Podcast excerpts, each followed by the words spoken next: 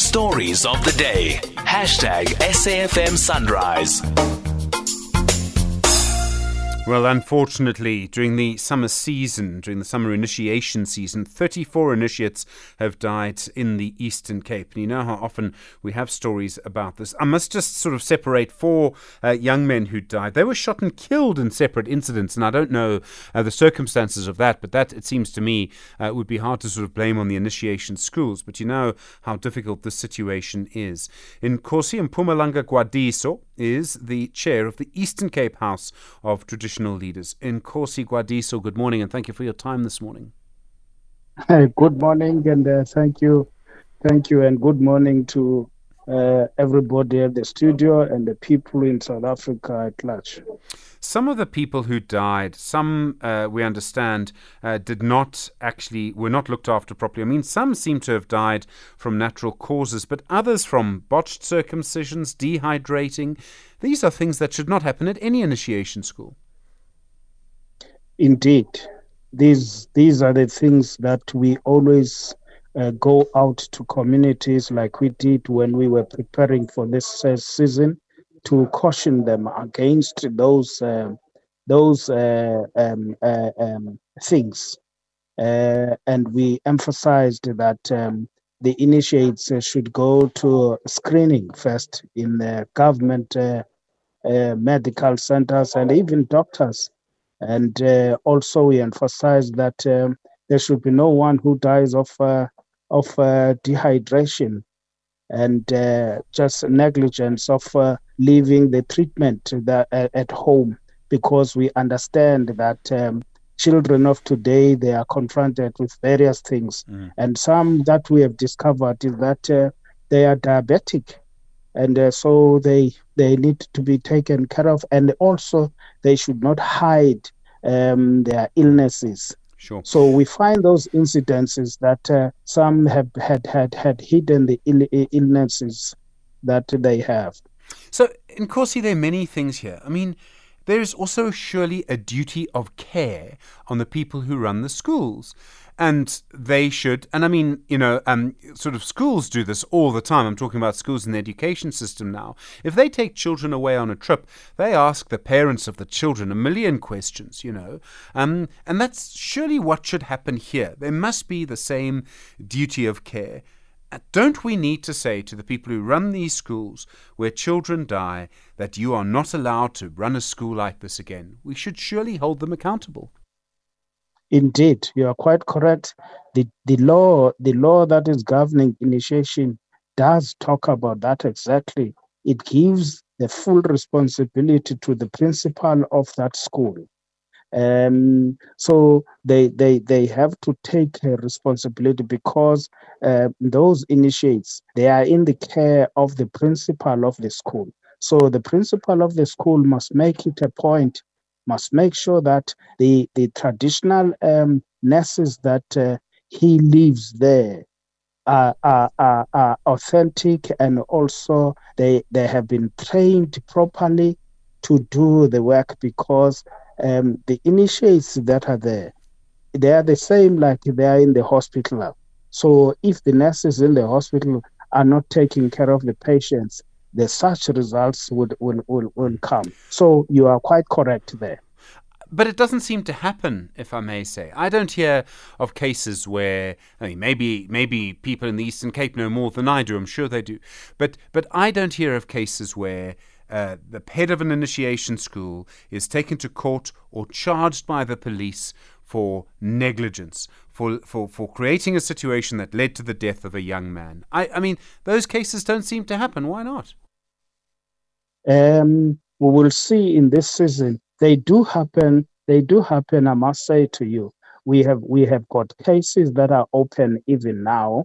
Uh, but what we do in the Eastern Cape after the season, um, then we we converge. with what we have what we call um, the, the the technical team that is called uh, the initiation technical team, which involves all the stakeholders, the government departments, the municipal officials, and uh, traditional leaders. And then they consolidate a report taking all all what has happened and they do assessment check where were the failures what has happened and all that what are the new things. And then thereafter a, a proper report is done. Mm-hmm. and then when we prepare for the next season we we look at all those things and we take precautionary measures. Mainly here is is is is the awareness to parents and continuous awareness to the to the would-be initiates. Remember, remember, the would-be initiates now in the next season. They are still young, they are at school. Therefore, they need more campaign should be done, of which that's what we are doing in the Eastern Cape. So, Nkosi, if, if I may say, um, and let me put this to you because you're representing traditional leaders in this conversation. But we've Correct. been talking about this for years. There have been changes to the law. In recent times, I've heard uh, traditional leaders such as yourself and others saying that the parents must take more responsibility or that the young men must take more responsibility. But the fact is, we are still talking now around 34, let's call it 30 initiates, who died in this season alone just in the Eastern Cape. And it should not happen. And I think maybe we need to confront the fact that the system that we have now is not protecting our young men and that they are dying. Surely we need to confront that. I'm not saying that we mustn't have initiation, don't misunderstand me. What I'm saying is that the system we have now is not working and we need to confront that fact. I, I have a son. He won't go through initiation. That's not my culture.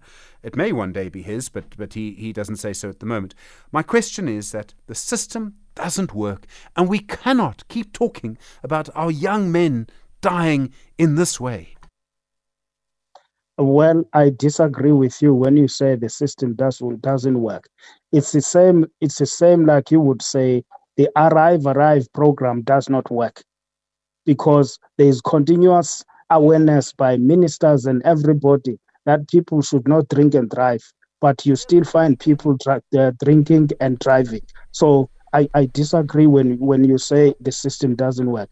Let me tell you, in the areas where there had been involvement of parents and all that, they had the, the, in those initiation schools, it's clear there has been no death because we say parents should take care for the children that go to the initiation schools so that whenever there is any development there they are there to rest to to indicate and to give direction on what should happen immediately we have we have also in the eastern cape monitoring teams.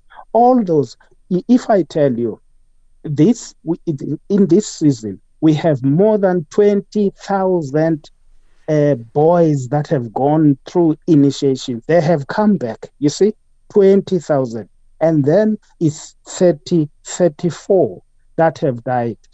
I don't say i don't say I, I say one death is too many. We don't want any death in the name of of initiation. But if you compare with 20,000 versus the, the 30, 34, you can really see that there is work that is being done. The system, the program is working because we have the monitoring teams that are all over the Eastern Cape.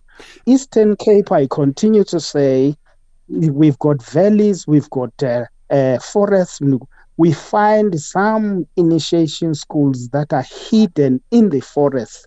Then you have to have intelligence. You can only identify them by being spy, in, uh, uh, spied to by somebody. Otherwise, the terrains are totally different. Okay, Limpopo also has difficulties and it also has initiation season, and they seem to have a much lower rate of deaths than what happens in the Eastern Cape. In their winter season, winter's usually more dangerous for initiation, they had three deaths and they had 68,326 young men and young women who graduated. So, why is it safer to go through initiation in Limpopo than it is in the Eastern Cape? The Limpopo is totally different from the Eastern Cape, I insist. Limpopo is totally different from the Eastern Cape, and also their cultural practice is totally different from the Eastern Cape cultural practice. That may be the case, and I accept that. But it would seem that being a young man and going through the initiation process in the Eastern Cape is still much too dangerous. Much too dangerous than it should be. We need a big change here somehow.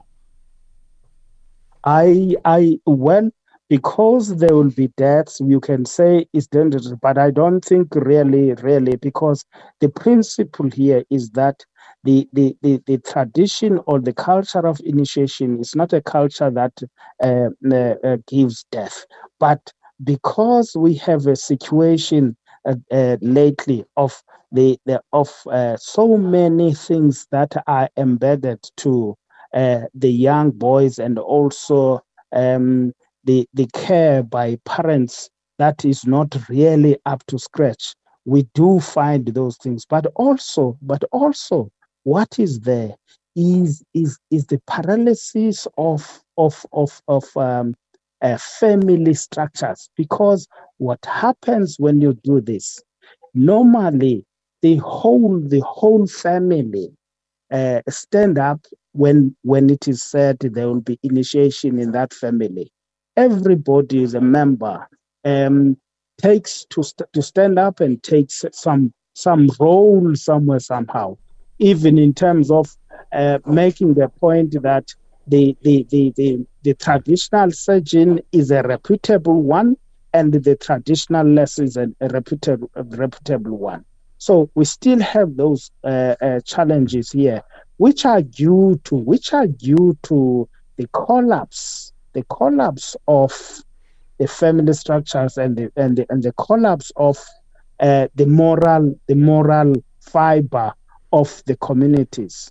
That that is the point that where you find where you find two boys just decide on their own they just go to the bush and circumcise themselves without the knowledge of the parents so we have those challenges here Nkosi Mpumalanga Gwadiso. Thank you, the chair of the Eastern Cape House of Traditional Leaders.